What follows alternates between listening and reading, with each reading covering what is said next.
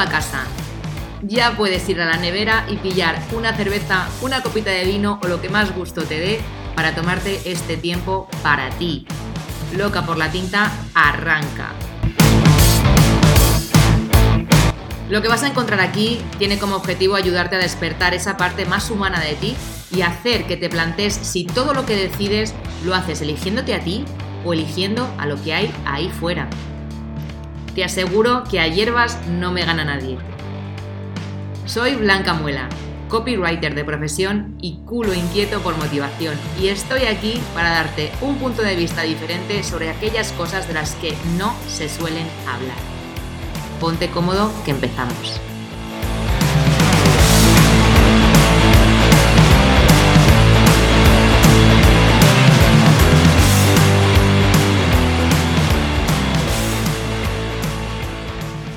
Hola de nuevo, ¿cómo estás? Bienvenido o bienvenida a un episodio más de Loca por la Tinta.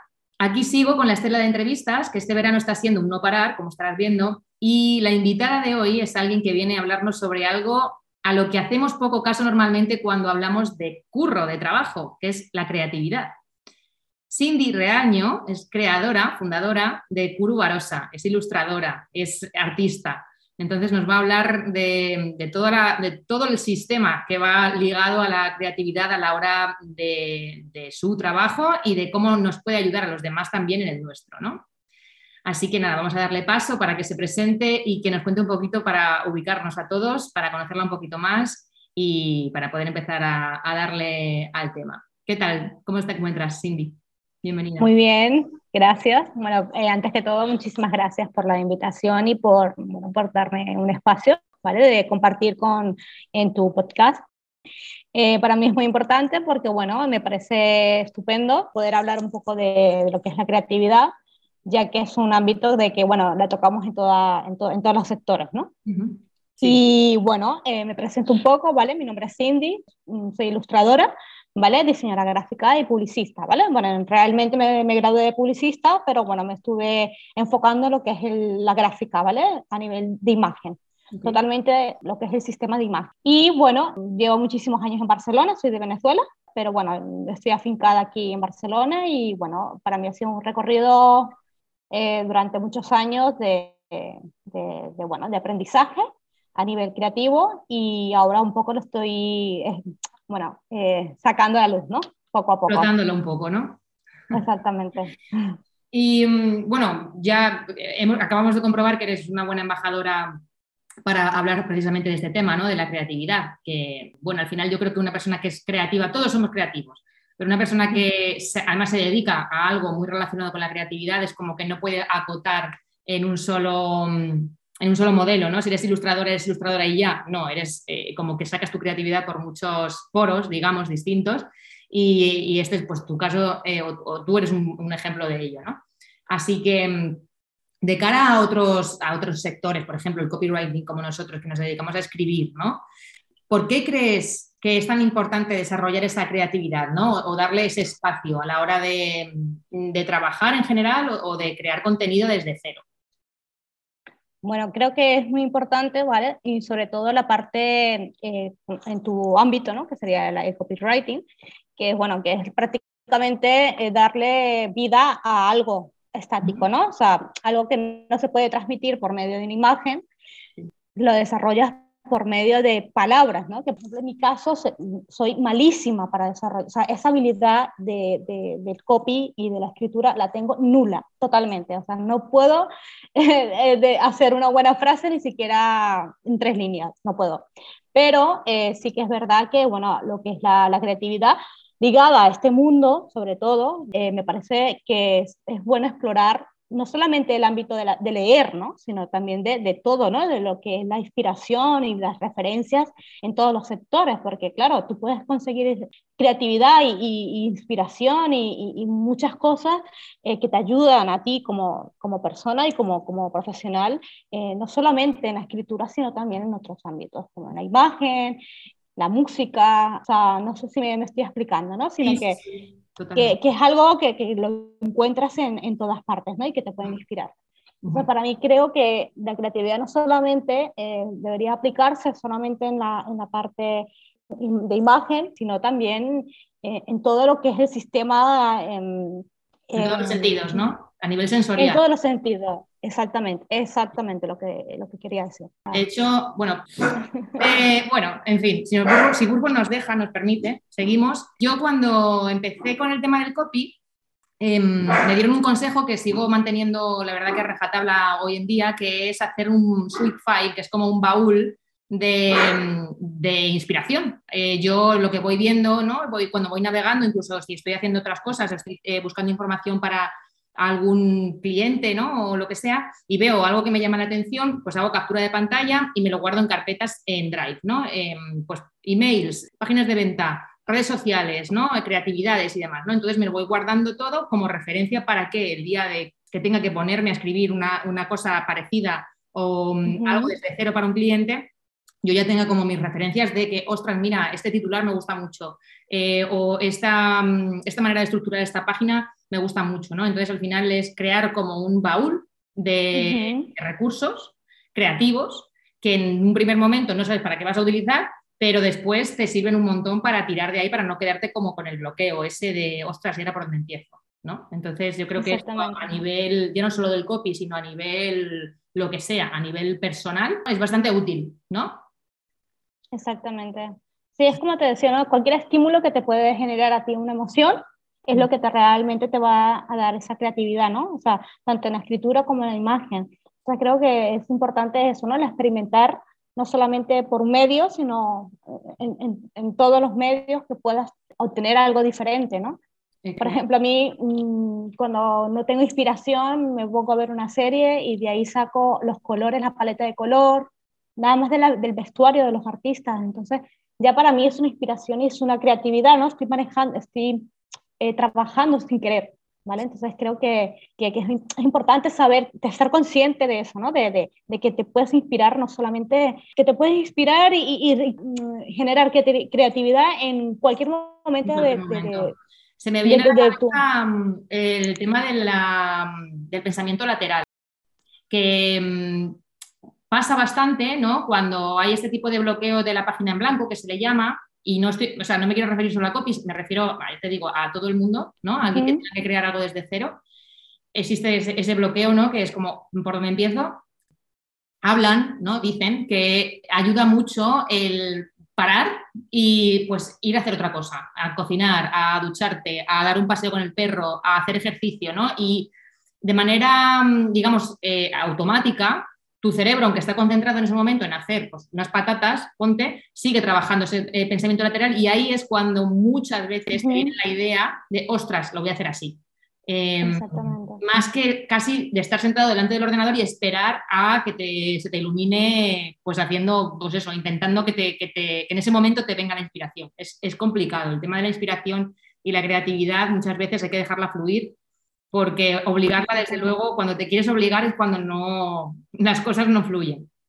Exactamente. No, sí, para mí, por ejemplo, es muy importante eh, la inspiración en todo, ¿no? Entonces, puedo detectar esos detalles, ¿no? Soy observadora, ¿vale? Porque aprendí observando realmente lo que es, eh, lo, que es lo visual, ¿no? O sea, el, el, el, artista visual aprende observando, ¿no? Entonces, claro. observo mucho. No leo, porque es verdad, yo no leo nada. O sea, me da una pereza leer, pero sí que soy muy observadora. Entonces, claro, ese eh, lado de mi cerebro está bastante eh, desarrollado en el sentido de, de, de, de, mirar no solamente, o sea, no mirar sino observar, ¿no? Entonces, creo que la parte del copyright, de copywriting es igual, ¿no? O sea, realmente eh, a lo mejor eh, no solamente leyendo consigues ese, Yo diría que viviendo, o sea, simplemente el hecho de salir a la calle ya es una mm, fuente de inspiración. Si te fijas en lo que hay en la calle, en las conversaciones de los demás, aunque suene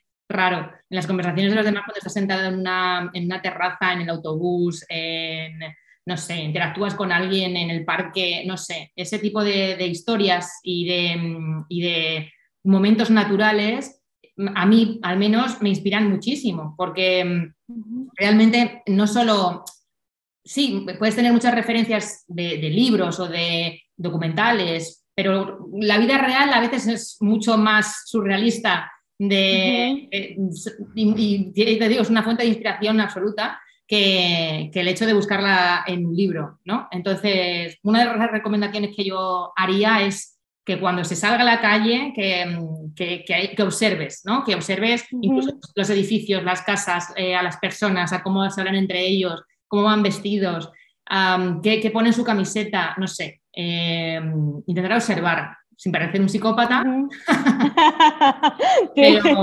pero, bueno, dependiendo, dependiendo del, cómo es del nivel, ¿no? Porque si lo haces durante mucho tiempo y durante mucho rato ya, ya se pasa.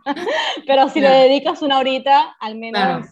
Pero al final es eh, ser consciente un poco también de lo que tienes alrededor y de mm, sacarle partido. O sea, de ir pensando en cómo me puede ayudar a mí esto. Pues ya te digo, eh, eh, yo utilizo mucho los AirPods, voy por la calle siempre escuchando música y fíjate que a mí la conexión música-paseo me hace ser muy creativa. No sé, eh, no sé por qué. O sea, es como que luego paso por los sitios y recuerdo la canción que iba escuchando en ese momento cuando iba por ese sitio.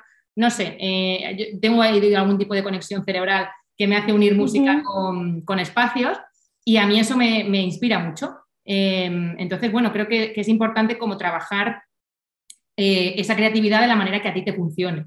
Lo mismo que a ti, por ejemplo, no te, interesa, o sea, no te interesa, no te llama la atención leer o no te capta el leer, pues y, eres mucho más visual, pues al final una persona que es muy visual yo creo que tiene que, ser, eh, tiene que buscar también eh, qué, cuáles son las fuentes de calidad ¿no? de esto. Pues en cuanto al cine, me parece que hay una cantidad abismal de, tipo de, cine que te puede estéticamente aportar muchísimo, ¿no? Pues investigar un poco por ahí, ver diferentes em, ramas de, este cine, bueno, en fin. O sea, que vosotros al final, yo también soy muy visual, ¿eh? ¿eh? me gusta mucho ver estéticamente las cosas, pero, pero bueno, buscar un poco qué es con lo que te sientes más cómodo y qué es lo que más te aporta a ti, ¿no? Como persona.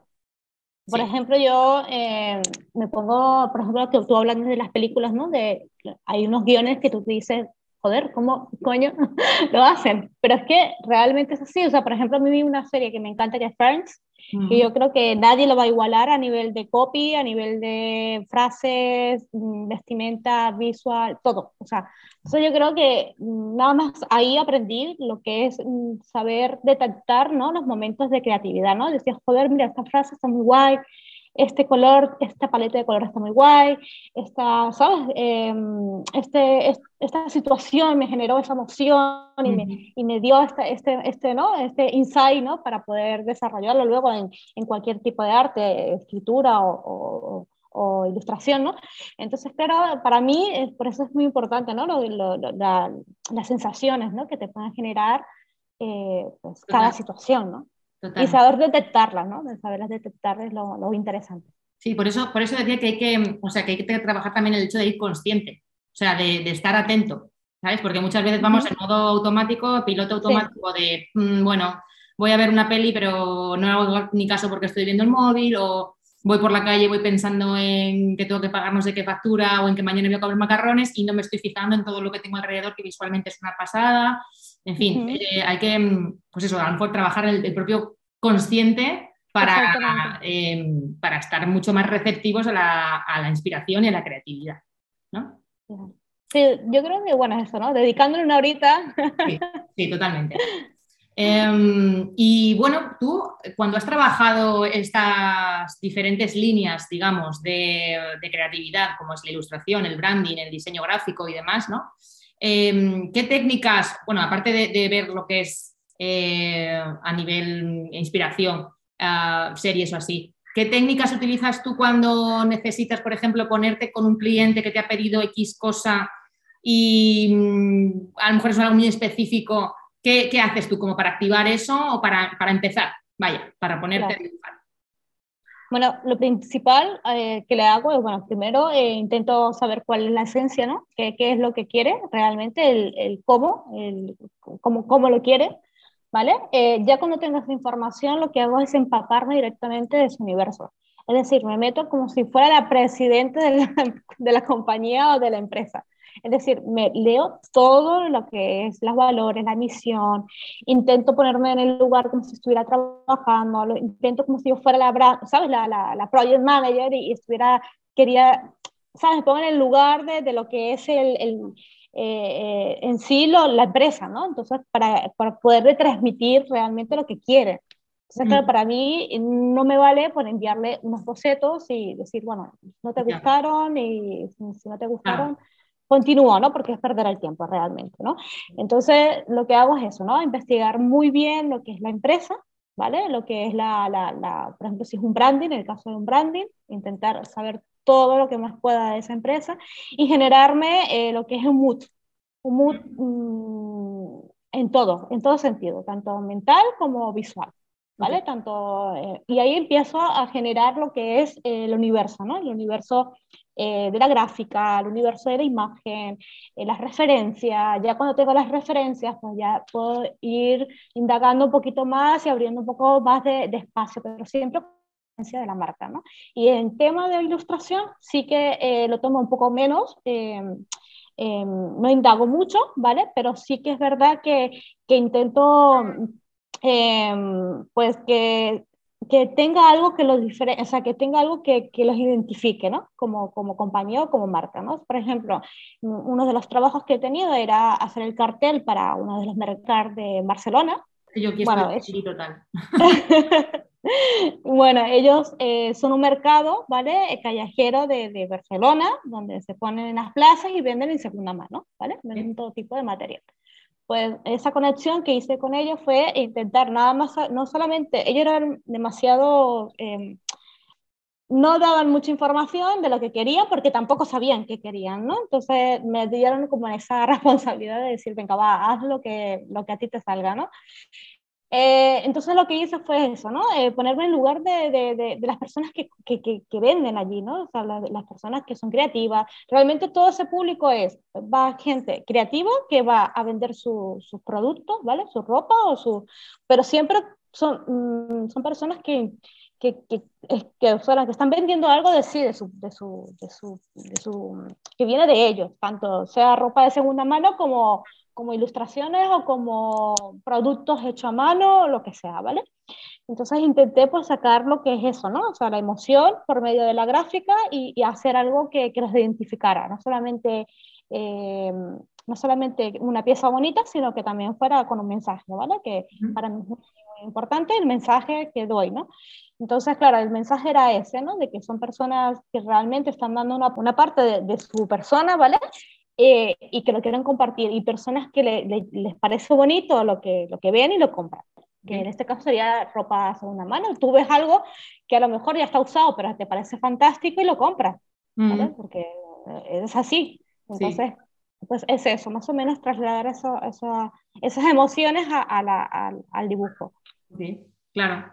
Sí, bueno, tiene todo el sentido. O sea, al final tiene que, mm, o sea, todo el universo de una marca toda la comunicación, porque eso al final, aunque sea imagen, es comunicación, ¿no? Es, eh, por lo que te va a reconocer también la gente. O sea, por la, por la gráfica que tú estés dando de cara al público. Eh, tiene que te representarte y tiene que, mm, digamos, trasladarte a, tu universo, ¿no? A tu terreno.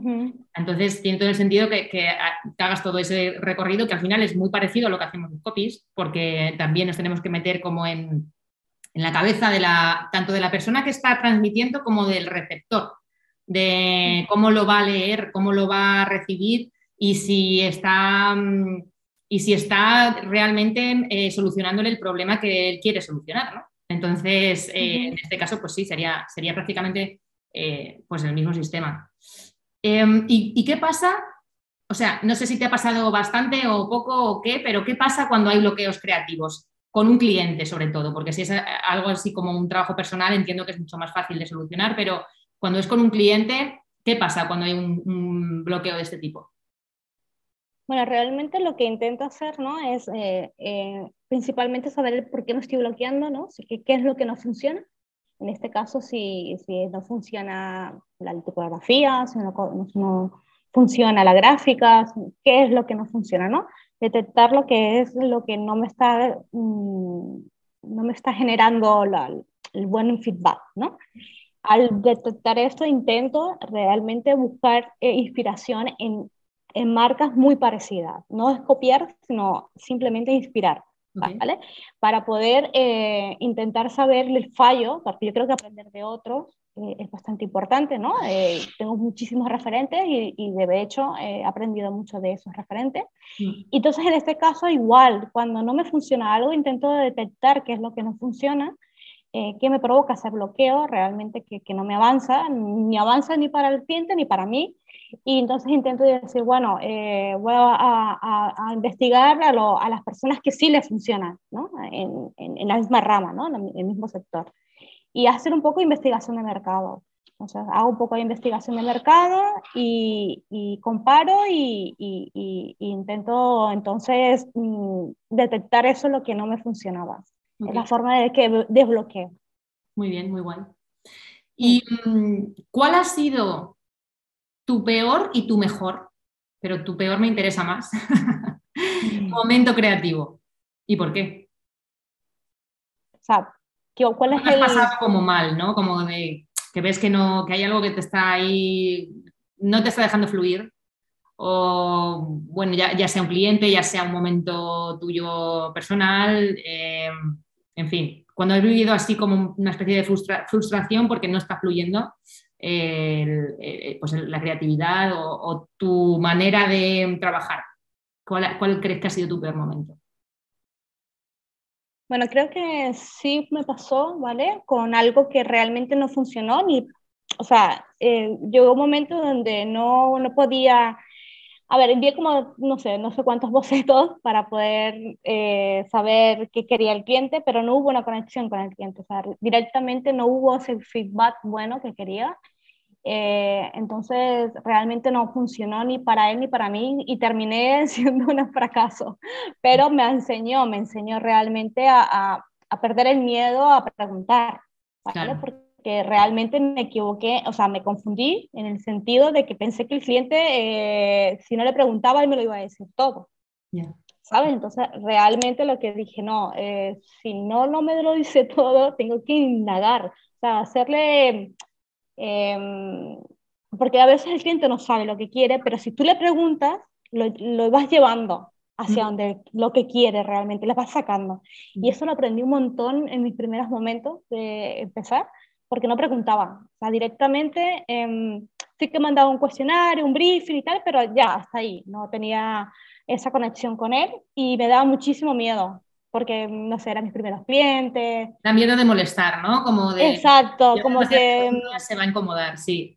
Sí. Exacto, el miedo de perder a un cliente que, que, a lo mejor pensé, no, a lo mejor va a pensar que es que no sé nada, que, que estoy más perdida. Bueno, realmente lo que es el contrario, o sea, si tú le preguntas más a, ese cliente o, o, si el cliente ni siquiera sabe lo que quiere, con las, si sacando las preguntas indicadas, o sea, siempre digo que hay que tener las preguntas indicadas para poder eh, que el cliente también se abra un poco, ¿vale? Y, y, pueda eh, darte una respuesta y que tú puedas sacar beneficio de esa respuesta.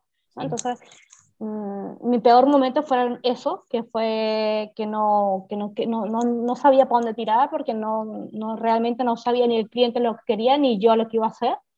Pero era por el hecho de que no preguntaba, entonces la pasaba fatal, fatal, fatal porque realmente era una pérdida de tiempo y también eh, una falta de energía, o sea, perdía demasiada energía en, en, construir algo que al final no, no iba a estar ni para allá ni para acá, o sea, al final, bueno, se quedó en una mala experiencia, eh, no salió a cabo, no, no, no se tiró para adelante al final, pero claro, me sirvió bien como, como, ¿no? como aprendizaje, ¿no? No, no lo tomé a mal, no lo tomé a mal.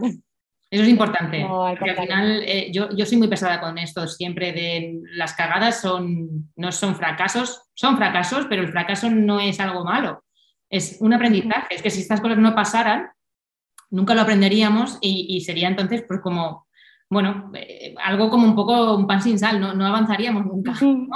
Em, así que esto, pues estas cosas por aquí hay que pasar.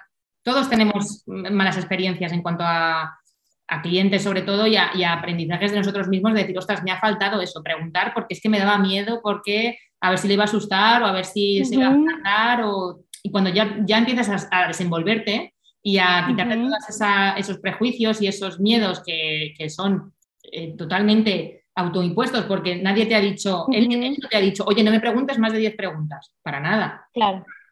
Tú necesitas toda, toda la información y más, eh, incluso de sobra, para poder realizar tu trabajo bien. Eso es, así. Entonces él lo tiene que saber y, se, le, se, le, hace saber, vaya, y no pasa nada. Pero claro, esto se sabe con la experiencia y se sabe con el rodaje. Al principio es verdad que pues no, estas cosas, como nadie te las dice, mm, pues tú actúas un poco por instinto y, claro. Entonces te entiendo, te entiendo todo. Y el mejor momento, o sea, cuando has dicho, jo, qué guay, qué suerte tengo de, poder hacer lo que me apasiona, ¿cuál, ¿cuál, es a lo mejor el cliente o el momento que mejor recuerdas de, tu carrera? Bueno, realmente eh, de momento lo que más me, me, ha como marcado ¿no? a nivel fue una revista que son de Estados Unidos, eh, se llama, es una revista que va dedicada a emprendedoras, ¿vale? Entonces, eh, hice la portada de una sesión, de una sesión de la revista, y para mí fue emocionalmente muy bonito porque me tomaron en cuenta desde otro país, es decir, eh, vieron en mis ilustraciones, le gustó mi estilo y para mí que me hayan escrito desde tan lejos, en este, en este caso eran de Texas, eh, de Dallas, entonces claro, eh, para mí una conexión que dije, guay, o sea, no soy muy conocida, apenas estoy aprendiendo, estoy en el rodaje de hacerme autodidacta, o sea, autónoma, ¿no? Como quien dice. y, y, claro, que ya me tengan en cuenta y que se hayan fijado en eso, pues realmente me gustó bastante y para mí hacía, o sea, pude representar a un, a un nicho, no, no, tanto a lo mejor que, que, me hayan contactado de otra parte, sino lo que representaba esa ilustración, ¿no? Dentro de esa revista, que era la parte de emprendedoras. Entonces, mm. para mí, como una persona que está empezando a ser más autónoma en el sentido de su trabajo, ¿vale? Eh, pues para mí fue bastante bonito, ¿vale? Pues representar ese, a, esa, esa parte que, que, ahora mismo, pues la mujer está en, en un momento de, de libertad, de, de, tener más derechos, de, bueno, ¿no? Está a nivel eh, histórico, está Sí, sí, ahora estamos, sí, estamos, estamos levantando la voz, digamos, ¿no? En todos los ámbitos, en las áreas. Entonces, para mí fue el momento más bonito porque fue algo emocional, algo que representé, que me gustó lo que estaba representando. Entonces, para mí fue algo emocional muy bonito. Y mm, hay también un, un, pequeño estigma, digamos, em, con el tema de, pues sobre todo con el diseño gráfico. Yo no te digo tanto con la ilustración, ah, pero sí que parece, bueno, como que no, la gente no lo valora tanto, me refiero a la hora, por ejemplo, de poner o de dar presupuestos, al menos aquí en España es algo que cuesta un poco de vender, porque muchas veces es como, esto es carísimo, esto me lo hace mi sobrino, o esto lo, pillo yo de no sé qué página y ya está, ¿no? Entonces, ¿te has visto en esta tesitura? ¿Has tenido a veces que pasar por el aro, bajar precios, eh, regatear, o, o has sido de las que desde el principio he tenido súper claro el precio de su trabajo? Bueno, yo antes que nada intento siempre mostrarle al cliente, ¿vale? La seriedad, ¿vale? Y desde el principio intento hacer como un poco de, de mm, un poco de filtro, realmente, ¿vale? Para yo saber si va en serio o no y si realmente cuánto le importa su marca, porque si realmente lo quiere para una marca que apenas, yo que sé, es dependiendo también de, del cliente, ¿no? Porque si el cliente quiere una, digamos, un diseño, ¿no? que lo quiere para su marca, para que está empezando. Claro, no lo puede decir, no, dame un, presupuesto de, ¿sabes?, de súper grande, porque realmente es una empresa muy pequeña que está empezando. Entonces, claro, no le puedo exigir un presupuesto muy alto, pero es algo, un, intento hacer un filtro de, de, de, de qué tipo de cliente es para poderme adaptar un poco. ¿Vale? No estoy regateando para nada, simplemente me estoy adaptando un poco a las necesidades de ese cliente, ¿no? Entonces, eh, siempre doy a entender eso al cliente, ¿vale? Mira, yo hago este trabajo, pero que sepas que me estoy adaptando a lo que puedas tú necesitar en este momento. Si tú necesitas más, tendrás que pagar más. ¿vale? Si, tú, quieres como un pack, ¿no? Pack básico, pack eh, intermedio o el, o el, profesional.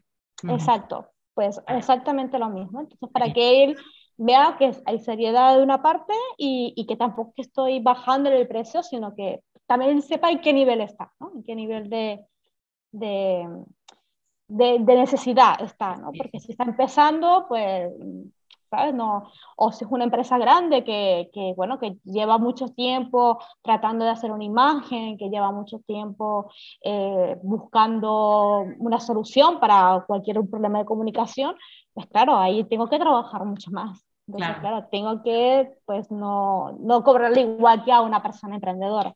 Totalmente, a mayor trabajo, mayor precio, esto es eso. Em, vale, te voy a hacer la pregunta típica. Bueno, primero te voy a hacer una pregunta eh, mm, que creo que, bueno, que quiero que me contestes como lo primero que te venga a ti a la cabeza, ¿no?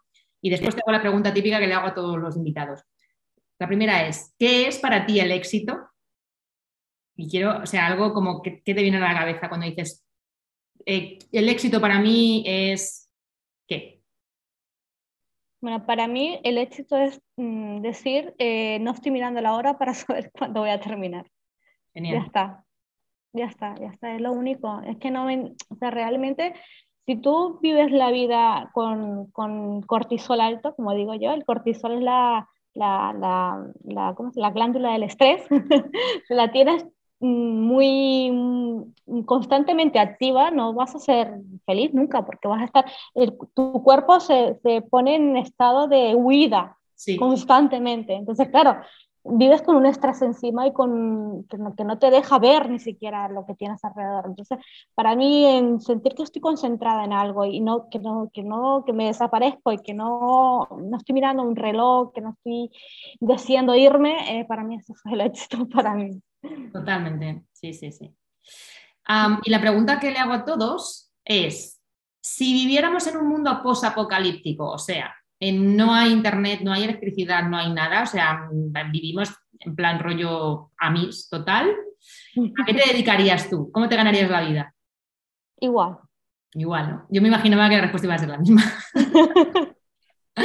Igual. Directamente, aunque estuve. No, no, al final es que el, arte, digamos que, eh, o sea, aún no habiendo electricidad, aún no habiendo nada, o sea, ya están desde las pinturas rupestres, ¿no? O sea, fíjate, eh, es algo que es, bueno, yo creo que a lo largo de la historia nos va a acompañar siempre hasta que nos extingamos. Así que, sí, claro, al final alguien que dibuja, ¿no? Y que, que tiene ese, ese, arranque por, el, por crear, tenía claro que iba a ser tu respuesta, sí. Sí, bueno, realmente es esto, ¿no? Porque si tuviera que estar trabajando desde la calle con un lápiz, una hoja, me bastaría, no sé. No sé, eh, si yo veo en algún momento que la cosa se pone muy dura, eh, eh, es lo que nos va a tocar hacer a todos. Claro. Buscarse la vida como pueda en un mundo post, apocalíptico.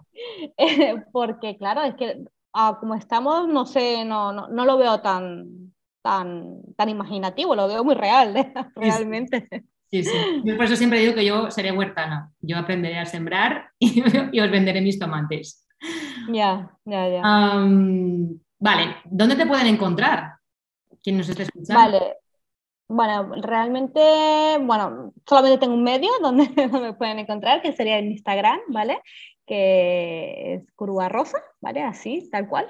Y bueno, ahí pueden ver un poco más de mí, de mi, de mi trabajo, de lo que hago, también de, bueno, un poquito todo lo que puedo compartir, ¿no? Porque, bueno, realmente estoy empezando a nivel, sí que he trabajado en un estudio gráfico para varias, eh, o sea, en un estudio, pero claro, no he trabajado de forma autónoma y apenas estoy en ese proceso de, de de, adaptarme, ¿no? De, de, ¿no? de entonces, claro, eh, es pequeñita, ¿no? Es poco a poco, va creciendo como todo y bueno, por ahí pueden ver lo que poco a poco voy publicando. Maravilloso. También tienes una web, ¿verdad? Que es sí, sí. Curuarosa, curubarrosa.com. Sí, curuar, sí. Voy a dejar todo en la descripción del podcast y, y, lo podrán leer ahí, ¿vale? Tendrán el link directo para tanto para el Instagram como para la web. Y bueno, pues hemos llegado al final ¿Qué tal? ¿Cómo, cómo la ves? ¿Se te ha pasado rápido?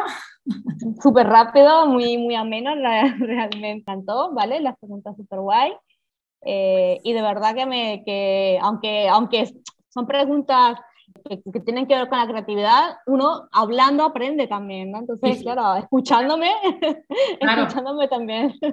Pues lo que hablaba al principio, haces consciente muchas cosas cuando prestas atención. Entonces, eso es un ejercicio que, deberíamos tener ahí nosotros constante a la hora de aplicar cualquier cosa, a la hora de incluso de hablar o de, en este caso, de, de, hablar una conversación con una persona. ¿no? Pues muy interesante, me ha gustado mucho la charla contigo y creo que esto le puede ayudar, bueno, seguro a la persona que nos está escuchando se ve reflejado, se ha visto reflejado en, más de una, una, de las situaciones que hemos eh, plasmado tú y yo. Y ahora sí, que sí, solo decirte a ti que me escuchas, que nos escuchas, que si este podcast te ha gustado, que lo compartas, que al final este tipo de contenido es algo que se consume bastante fácil y que muchas veces te hace clic, te despierta cositas que tienes ahí eh, pendientes de solucionar o, te da ese empujoncito que necesitas para emprender, para mm, incluso emprender no solo a nivel profesional, sino cualquier actividad que quieras empezar. Así que compártelo y mm, además, si me das cinco estrellitas en la, en la plataforma donde te encuentres, pues será maravilloso porque así también el algoritmo favorecerá a este podcast. Y simplemente recordarte que si todavía no lo haces, también me puedes seguir a mí en mis redes sociales. En Instagram me encuentras como blanca barra baja muela y en LinkedIn como blanca guion muela guion copywriter. También está mi web, blancamuela.es, donde puedes descargar alguna otra cosita que hago paréntesis aquí, que ahora mismo si me estás escuchando en directo, puede que me escuches dentro de meses, pero si me estás escuchando en directo tengo problemitas con el tema del audiolibro. Si no te llega, me escribes y te lo mando. Y nada, mm, ¿quieres decir algo más? ¿Quieres aportar algo más, Cindy, a quien nos escucha? No, no, muchísimas gracias por el espacio que me estás dando y, y bueno, encantada de conocerte y bueno, de que las personas eso, que, que, nos escuchan aprendan un poquito también de, de, ¿no? de, de todo este contenido tan valioso que compartes y, mm. y, y nada, eh, muy feliz. Muchas gracias, muchas gracias por este ratito y estamos en contacto. Eh, te aseguro un buen futuro como autónoma. vale, un abrazo. Un abrazo, chao.